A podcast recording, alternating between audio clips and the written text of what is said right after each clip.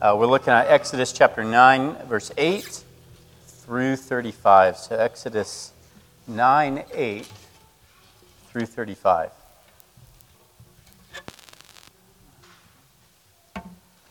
Then the Lord said to Moses and Aaron, Take handfuls of soot from a furnace and have Moses toss it into the air in the presence of Pharaoh.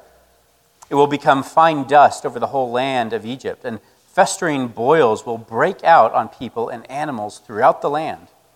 So they took soot from the furnace and stood before Pharaoh. Moses tossed it into the air, and festering boils broke out on people and animals. The magicians could not stand before Moses because of the boils that were on them and all the Egyptians. But the Lord hardened Pharaoh's heart, and he would not listen to Moses and Aaron, just as the Lord had said to Moses. Then the Lord said to Moses, Get up early in the morning, confront Pharaoh, and say to him, This is what the Lord, the God of the Hebrews, says Let my people go, so they may worship me. Or this time I will send the full force of my plagues against you and against your officials and your people, so you may know there is no one like me in all the earth. For by now I could have stretched out my hand and struck you and your people with a plague that would have wiped you off the earth. But I have raised you up for this very purpose, that I might show you my power, and that my name might be proclaimed in all the earth. You still set yourself against my people and will not let them go. Therefore, at this time tomorrow, I will send the worst hailstorm that has ever fallen on Egypt from the day it was founded till now. Give an order now to bring in your livestock and everything you have in the field to a place of shelter, because the hail will fall on every person and animal that has not been brought in and is still out in the field, and they will die. Those officials of Pharaoh who feared the word of the Lord hurried to bring their slaves and their livestock inside, but those who ignored the word of the Lord left their slaves and livestock in the field. Then the Lord said to Moses, Stretch out your hand toward the sky, so that hail will fall over all Egypt on people and animals and on everything growing in the fields. When Moses stretched out his staff towards the sky, the Lord sent thunder and hail, and lightning flashed down to the ground. So the Lord rained hail on the land of Egypt. Hail fell, and lightning flashed back and forth. It was the worst storm in all the land of Egypt since it had become a nation. Throughout Egypt, hail struck everywhere in the fields, both people and animals. It beat down everything growing in the fields and stripped every tree. The only place it did not hail was in the land of Goshen, where the Israelites were. Then Pharaoh summoned Moses and Aaron. This time I have sinned, he said to them. The Lord is in the right, and I and my people are in the wrong. Pray to the Lord, for we have had enough thunder and hail. I will let you go. You don't have to stay any longer. Moses replied, when I have gone out of the city, I will spread out my hands in prayer to the Lord. The thunder will stop, and there will be no more hail, so you may know that the earth is the Lord's. But I know that you and your officials still do not fear the Lord God. The flax and the barley were destroyed, since the barley had headed and the flax was in bloom. The wheat and the spelt, however, were not destroyed, because they ripened later. Then Moses left Pharaoh and went out to the city. He spread out his hands toward the Lord, and thunder, the thunder and hail stopped. The rain no longer poured down on the land. When Pharaoh saw that the rain and hail and thunder had stopped, he sinned again. He and his officials hardened their hearts. So Pharaoh's heart was hard, and he would not let the Israelites go, just as the Lord had said through Moses. This is God's word. Let's pray. Father, we ask that you would speak to us. Father, we pray that our hearts would not be hard. We pray that your word would soften our hearts, split our hearts open, convict us of our sin, and show us Jesus. Show us you who are God over all the earth, whose name is to be proclaimed in every corner of the earth. Speak, O Lord, we ask you. Speak to us now. And it's in Jesus' name we pray. Amen. Uh, earlier this week, I was browsing through the Scholastic uh, book catalog, which, if you have kids in the local schools, you probably get these as well. Uh, they hand them out several times throughout the school year. And usually they have a, a book fair where you can go to the school and, and see all kinds of books and, and, buy ones for either the classroom or for yourself. But this year it was just the catalog and you ordered everything online. So uh, we told each kid at the end of the school year you can pick one book uh, that we'll buy for you to read. And so I had grabbed Luke, and he was sitting in my lap, and we were browsing through the preschool books uh, so he could pick one. And so I, I opened up the page, and immediately he pointed and he said, I want Paw Patrol. And I was trying to figure out what he meant, and I looked down, and there I saw it Paw Patrol, Water Wonder, Pup Save a Pinata. Certainly a classic, right? But then he looked a little bit more, and he said, Oh, I want Baby Shark. And there I found it Baby Shark and the Balloons book. Sounds life changing. Now, there were a bunch of other books on the list, but he didn't even see any of them. He loves Paw Patrol. He loves watching those episodes. He knows all the characters, and so he wants the Paw Patrol book. And he's seen every Baby Shark version there is, and he loves to sing it. And so he wants the Baby Shark book. And, as I thought about that, it, revealed something that I thought was interesting that, shows us about who we are and, what it means to worship. When something captures your attention, whether you're a just turned three year old, or a 39 year old, or a 59 year old, when something captures your attention, when it brings you joy, you want more of it. You want things that are related to it. Right? You shape your life around it. You want to get the jersey or the book or the stuffed animal, right? Marketers have long known this, right? If, if a movie is popular, they have the whole equation worked out. Well, we need to make sure there's a book series to go along with it, and plush toys, and t shirts, and a video game, and, and all the other stuff that we can sell right along with it because people can't get enough. And this isn't necessarily bad, but it shows us again, I think, something about who we are as humans. We were made to worship things. We were made to worship, to proclaim the goodness of what we love. When something brings you joy, when it gives you a sense of transcendence, you want to tell others about it. You want to spend time thinking about it. Three year olds do it for Baby Shark. Uh, teens do it for Billie Eilish, I'm told. Or uh, others do it for the Utah Jazz. Eventually, you get to that point in your life where a new vacuum cleaner is the highlight of your month and you tell everybody about how awesome it is. Right? Uh, here we go. Now, you might wonder, how does this fit with our passage? But as we've been working through the book of Exodus, I've been struck by how big the theme of worship is. I, would kind of known it, but I'd never really seen it throughout the whole book. And in our passage, two sections jumped out at me. First, verse 16 God says to Pharaoh, but I have raised you up for this very purpose, that I might show you my power, and that my name might be proclaimed in all the earth. All of the plagues are about worship, knowing that God is worthy of worship. And then in verse 34, when Pharaoh saw that the rain and hail and thunder had stopped, he sinned again. His, he and his officials hardened their hearts. Pharaoh's heart is made to worship but it refuses to worship the true God. It's like a warped board that, as soon as the pressure is off, it bends back into its original shape, bent towards himself and worshiping himself. And so, the question I want you to ask yourself this morning is what are you worshiping? What are you worshiping? What is shaping your life? We're going to just walk through the passage and then I want to draw a couple applications out from it.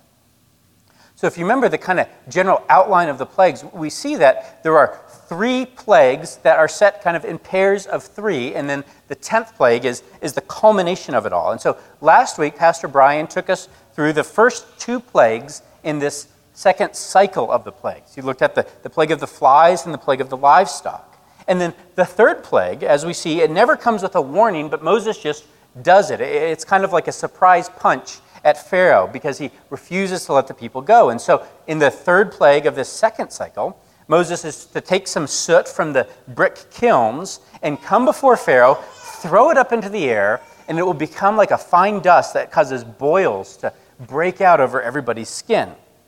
Now, this uh, it struck me as, you know, especially since September 11th, we've all been worried about things like chemical and biological uh, attacks, right, or, or dirty bombs. Here is kind of like the first chemical biological weapon, and it happened long before we had gas masks and hazmat suits and stuff like that to keep us from catching the disease. But then notice also there's something of a poetic justice here. Eh, maybe your translation translates the furnace as, kilns, right? These were uh, furnaces used for making bricks. And who made the bricks? Well, it was the Israelites who had been enslaved and making bricks around the clock. And now the soot from those bricks is coming back around to haunt the Egyptians. And for the first several plagues, we saw Moses would do his plague, and then the Egyptian magicians would kind of march out and try to recreate it. But in verse 11, we're told they were in such pain from the boils that they couldn't even get out of their beds, right? They couldn't appear before Moses. We see as the plagues continue, it's like they're slowly circling and getting closer and closer to Pharaoh and his associates. But the Lord hardened Pharaoh's heart and he wouldn't listen, he didn't budge. So then we kick off the seventh plague, which brings kind of the, the third of this three part cycle. God says, Get up first thing in the morning, which is how that first one always kicks off, and confront Pharaoh and tell him that line that we've kind of gotten used to by this point Let my people go so they may worship me. But then it adds, This time I will send the full force of my plagues against you and your officials and your people, so that you may know there is no one like me in all the earth. It's this theme of worship, that I am worthy of worship. We could even see the plagues in some ways as worship wars. Who is worthy of worship? Who is God over everything? And, and as we've said, Pharaoh has been demanding that the Israelites worship him.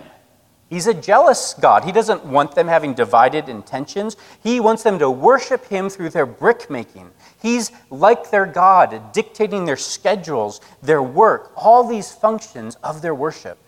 And God is coming in and saying, Pharaoh, you're, you're in the wrong place, buddy. I am the only one worthy of worship. So God goes on to say, for by now I could have stretched out my hand and struck you and your people with a plague that would have wiped you off the earth. But I have raised you up for this very purpose, that I might show you my power and that my name might be proclaimed in all the earth. The plagues are this escalating uh, battle or, or chess match of, of who is greater. You might read this and it makes you a little bit uncomfortable. Like, is God saying he's just toying with Pharaoh like a, like a toddler toys with a worm? But, but no, it, it's more than that.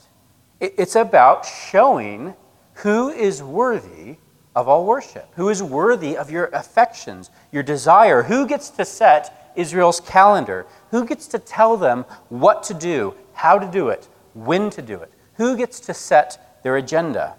But it's not just for Israel, this is also for Pharaoh. Pharaoh, you're not the object of everybody's worship, right? The, the, the, Egyptian nation is not there just to worship you. There is a God that even you should worship because of his greatness. But it's not just for Pharaoh. The whole world is God's stage, and he's saying, I am a God that is so great that I control even the very elements of this world. I am worthy of all worship from all people. Now, again, when we think of worship, we tend to think of it in this narrow sense, right? Of an hour and a half on, on Sunday. But that is true, and that worship is important. This worship, in some sense, sets the heartbeat and the pace for the rest of the worship throughout the week. Because worship is the natural response to what your heart sees as beautiful or worthy, what it is worth changing your life for. Everybody worships. You can be an atheist, and, and it means that you don't worship God anymore, but you still are worshiping other things. So it's very practically, right? Like you start dating someone and they love to exercise. Now, you hate to exercise, but you so love them that you go quickly and buy some running shoes and start running and act like running is your new favorite hobby, not because you like it, but because you think, well, they're worthy. I want their affection. I want them to like me, right? That is a form of worship. Youth sports, many folks have, have noted how sports have taken on many similarities to worship. Right? They dominate your weekends. You adjust your schedule to the game schedule. You dress up for the events. You gather together in crowds to watch it. You make sacrifices to get your kids to the events and the games. It's a very demanding religion. We all worship. The question is what is it that we're worshiping? Every one of you, you are shaping your lives around the things that you think are worthy. And a major theme in Exodus is that God and God alone is worthy of life altering worship. And we're going to circle back to that here in a moment.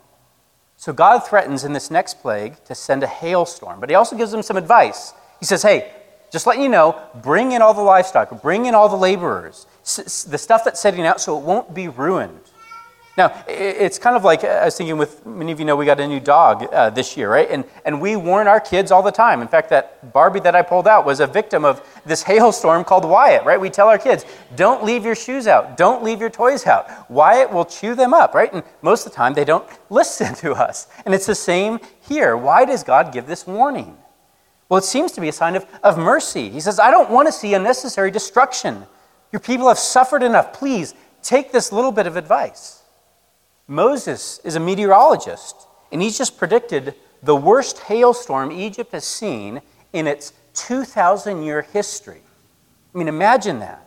Uh, we talk about sometimes like a, a, a once a century flood or a 500 year flood, right? A, a flood that is so bad that it only comes around every 500 or so years. This is a whole new category, a hailstorm so bad it's only come around once every 2,000 or so years. Like the, the last time a hailstorm this bad came around was when Jesus was here. Right? But, but God, to follow God's warning, would come at a cost for the Israelites, or sorry, the Egyptians. If you jump down to verse 31, we see that it was harvest time. That's why some of the crops were destroyed.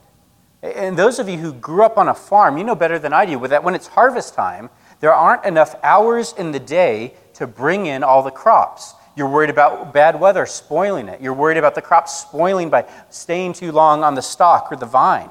And so the Egyptians are faced with kind of this conundrum, right?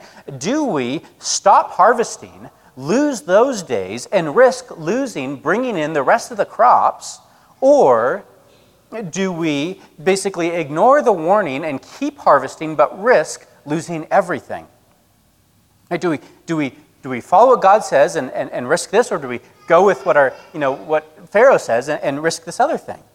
This brings out another aspect of worship, one that maybe we don't think about so much. Worship is trusting God's word to let it dictate your own actions. Right? What words are let you letting shape your life? And remember, there is this organic connection between worship and work.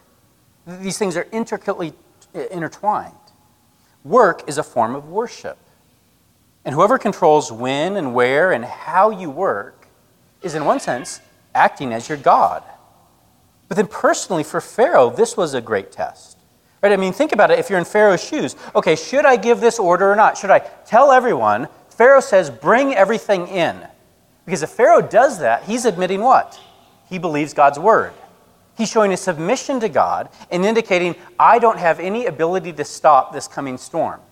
So, will he give the order and spare his people and animals, but implicitly admit Yahweh is God? Or will he refuse to give the order even at the expense of his people?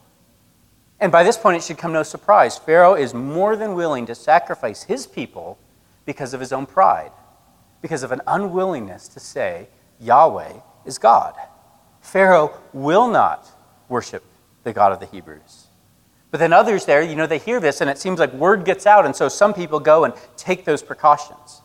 And so the hail comes. And I don't know if you've ever been in a, in a bad hailstorm. We don't seem to get real bad hailstorms here. Where I grew up in Colorado, it was like a feature of every summer. I mean, homes would be ruined by hailstorms. I remember one time as a kid, we were driving through Denver, and just in the afternoon, we would get these thunderstorms, and out of nowhere, it just starts raining down huge balls of hail. It felt like kids were throwing rocks at our minivan. and my mom told all of us kids to put blankets over our heads, right, in case the windows broke. And I remember peeking out of the blanket and looking like every third car that we passed was missing at least one windshield because of these huge pieces of hail coming down. And fortunately, our windshield was spared, our car wasn't. It was totaled. It looked like it was as dimpled as a golf ball from all of the hail. But hail can devastate. And so all the crops out in the field, the mature crops were destroyed, the trees were stripped, people and animals were killed by the force of these ice balls hitting them at 60 miles an hour. But like last week, God spared his people from devastation. Where the Israelites were, it was, I don't know if it was sunny, but it wasn't hailing. Not only was this gracious, but what did it show? This God takes care of his people, and he can even control where the hail falls. He is that powerful. Now, this gets Pharaoh's attention. So he calls Moses and Aaron and says, Okay, we've messed up. Stop it. Stop the storm, we'll let you go. We've had enough of this. But Moses indicates then later on, the next couple verses, you don't really fear the Lord. This isn't real repentance. I mean, so many folks are, are willing to say when they've messed up, particularly if they get caught, oh, I, I, I, I've sinned. But so often it's more because you're ashamed of getting caught or you're ashamed of the consequences of your sin more than actually a heart being broken at what you've done. And we could even relate it back to worship. True repentance is your heart turning from those things that you've been pursuing and turning back to God. But Pharaoh's repentance isn't a change of heart, but more just wanting to avoid the pain. But Moses says, All right, well, I'll take it on face value. When I leave the city, I'll pray for the storm to end. Now, just picture this scene, right? This is a pretty gutsy move on Moses' part because the hail is still coming down at this point. Right? Like the, the storm is raging, and Moses says, Hey, I'm going to go walk out in the field and pray. It's kind of like in the spring or summertime here where we get just one of those kind of freak rainstorms, right? Like you, you left for the store and it was sunny and beautiful, so you didn't think to take a raincoat. And then when you get out of the store, it is just pouring down rain, right? And what do you do? You either wait for the storm to go, pass over or you make a mad dash to the car and hope you don't get soaked. What does Moses do? He walks out into the storm and says, This looks like a good place to pray. And there he prays for the storm to end. And Moses is showing this confidence in God's care and control even over hail balls. Right? He, he is in control of where every single piece of hail lands, and Moses trusts that he's not going to get killed by one of those pieces of hail, like maybe some of those bodies lying around him were. Do you show that kind of confidence in God? That every piece of hail even lands right where God wants it. Well, then the storm ends. It gets sunny out, and Pharaoh says, Hey, Deals off. Pressure's off, deals off.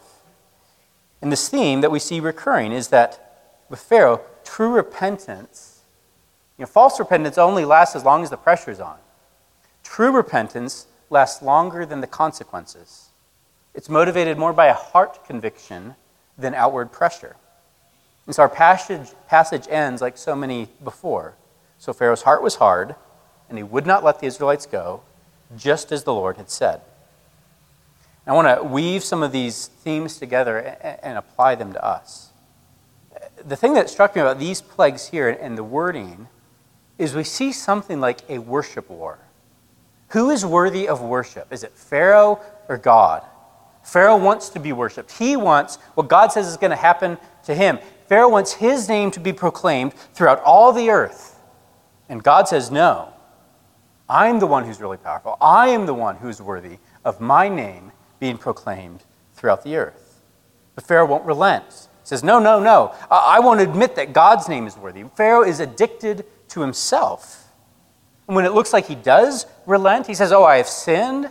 We discover that wasn't really a heart change, but Pharaoh is just, in some ways, learning a new way that he thinks he can manipulate this God. Oh, I can manage God by acting like I'm sorry. And when the pressure's off, I can go back to my old ways. I mean, how many of us have done that? How many of you people have seen that, right? You, you aren't really sorry, but you know if you act really sorry, the pressure will be off, and then you can get away with it maybe in a couple months. And don't we live that same way? How many of us are trying to manage God? How many of you are doing a bunch of things that maybe look like religious things, good things, but are not because you truly love God, but it's because it's part of this unwritten agreement that you've kind of made with God. Hey, God, I'll do these things, and then you better do this stuff. I'll raise my kids this way, and you better ensure they become good Christians. I'll stop drinking or smoking or whatever vice it is that I've got, but you better help me get that good job. I'll read my Bible every day, but you have better fix these relationships. I'll give away a bunch of money, but you better bless this investment. We can do all those things that from the outside they look good, and yet our heart does not love God. We're trying to control God. We don't love Him. We aren't worshiping God, but we see God as this other tool in our belt that we can pull out to help get the things that we really want, to help our life look more like our dreams. We don't love God. We use God for our own agendas. And we're so good at convincing ourselves, oh, this must be God's agenda too. But our heart is far from Him. And Exodus shows us that God alone is worthy of all worship. He's worthy of laying down all those things that you're pursuing for and saying, God, I only want you. It goes back to his purpose in verse 16 that my name might be proclaimed in all the earth. See, unlike so many other gods out there, things that we worship, this God cannot be controlled by your sacrifices you make for him. He can't be managed by your good deeds. He can't be tricked by your lavish displays of devotion and your great stories of all the things that you've done for him. You can't just submit to him when it's advantageous. Oh, stop the hailstorm. I'm sorry, God. But keep your heart far, far from him. No, God wants and deserves and alone is worthy of the deepest desires and affections of your heart. You don't serve him to get what you want. You serve him because you see you are worthy, God. You are worthy, and that is enough. He alone is worthy of changing your schedule, your priorities, and even your dreams for. Now, I was struck this week as I was wrestling in my own heart, like how many of our problems boil down to worship problems. I was reading Psalm 135 when it just it struck me. It says, "The idols of the nations are merely things of silver and gold, shaped by human hands." They have mouths but cannot speak, eyes but cannot see, they have ears but cannot hear, and mouths but cannot breathe. Now, we might not set up idols like the ancient people did, but make no mistake, you are spending your days worshiping something. What dictates your schedule? What dominates your daydreams, your thought life? That is what you're worshiping. When you have a few moments and just pull your phone out out of habit, what do you always look at? That's tied to what you really value in your heart. What things does your mind just automatically kind of slide towards thinking about, where it's not hard to think about, where you find yourself obsessing about this thing? What incident do you keep replaying over and over in your head? Those are the things that you are actually worshiping. And what happens when we worship anything besides the God who is worthy? Psalm 135 8. And those who make idols are just like them, as are all who trust in them. We've talked about this before. You will become like what you worship. And so, has it ever occurred to you that I was deeply convicted of it this, this week? That all the time that you spend replaying that scene in your head that's been frustrating you, or that thing that you continually obsess over. Or maybe you act out in your mind this conversation and, and, thinking, man, I wish I had said this, or I wish I could say that to that person. That's worship. That's an act of worship. And that is worship that is changing you into those things. It isn't any wonder right, that we don't have more joy, that we are so filled with so much complaining and cynical uh, that we, we don't express love and joy. It is because we spend so many hours in our day in thoughts and actions uh, with things that are sucking the life out of us. You replaying that conversation that you had with a coworker or your spouse or, or parent over and over in your head, that's your worship service and it's changing your heart. You holding on to that hurt from that person from maybe years ago, but you refuse to let it go, that's worship. And it's making you like it, it's rotting your joy. And Pharaoh is the prime example of that. Right? His obsession with himself is what leads to his downfall. It so warps his soul inward that he can't see anybody else's pain, he can't see anything else, and with eyes wide open, he leads his whole people to the bottom of the sea. That is the result of a life that worships anything besides the life giving God. So, where is your worship leading you? Look at your heart. What is outflowing from it? Trace that back to what you are worshiping, and I guarantee it's connected. And what we need so much in our lives is to reform our worship.